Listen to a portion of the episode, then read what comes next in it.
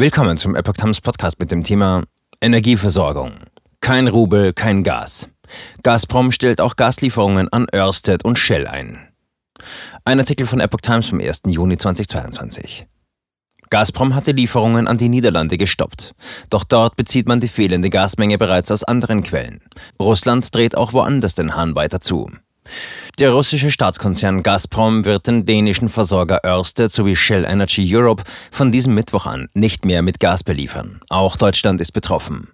Ørsted und Shell hätten Gazprom Export darüber informiert, die Rechnungen nicht wie von Moskau gefordert in Rubel zu bezahlen, teilte das russische Unternehmen mit. Shell habe erklärt, dass die Gaslieferungen nach Deutschland nicht in der russischen Währung beglichen würden, teilte Gazprom Export mit.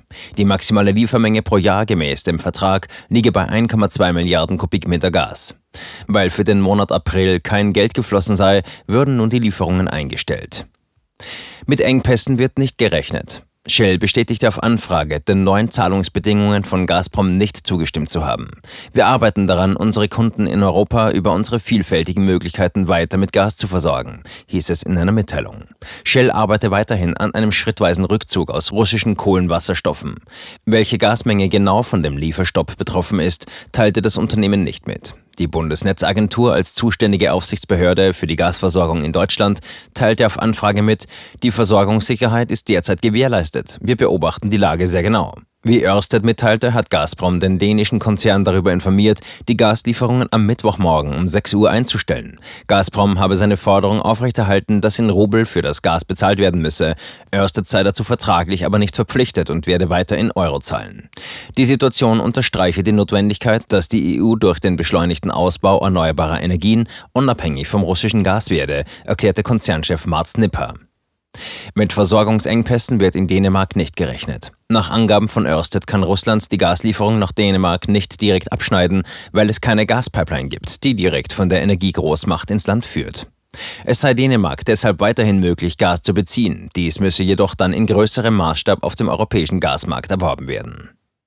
Präsident Putin versucht, Bedingungen zu diktieren.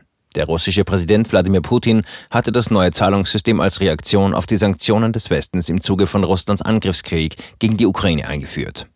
Das Verfahren sieht vor, den Kunden bei der russischen Gazprom Bank ein sogenanntes K-Konto zu eröffnen. Dort können sie wie bisher ihre Rechnungen in Euro oder Dollar begleichen. Die Bank konvertiert das Geld in Rubel und überweist es an Gazprom. Die EU-Kommission sieht die Sanktionen nicht als verletzt an, solange die Firmen die Beträge in Euro oder Dollar, wie in den Verträgen festgelegt, auf ein Konto bei Gazprom überweisen und die Transaktion damit als abgeschlossen gilt. Wichtig ist, dass die russische Zentralbank nicht in die Kauftransaktion involviert ist, da sie mit Sanktionen belegt ist. Erst am Montag hatte das niederländische Gasunternehmen Gasterra mitgeteilt, dass Gazprom 2 Milliarden Kubikmeter Gas nicht in die Niederlande liefern werde. Zuvor waren die Energielieferungen bereits für Polen, Bulgarien und Finnland gestoppt worden. Deutschlands größter Importeur von russischem Erdgas, Uniper, erklärte auf Anfrage der dpa, dass man den Zahlungsweg für Gaslieferungen aus Russland sowie andere deutsche und europäische Unternehmen auch umgestellt habe.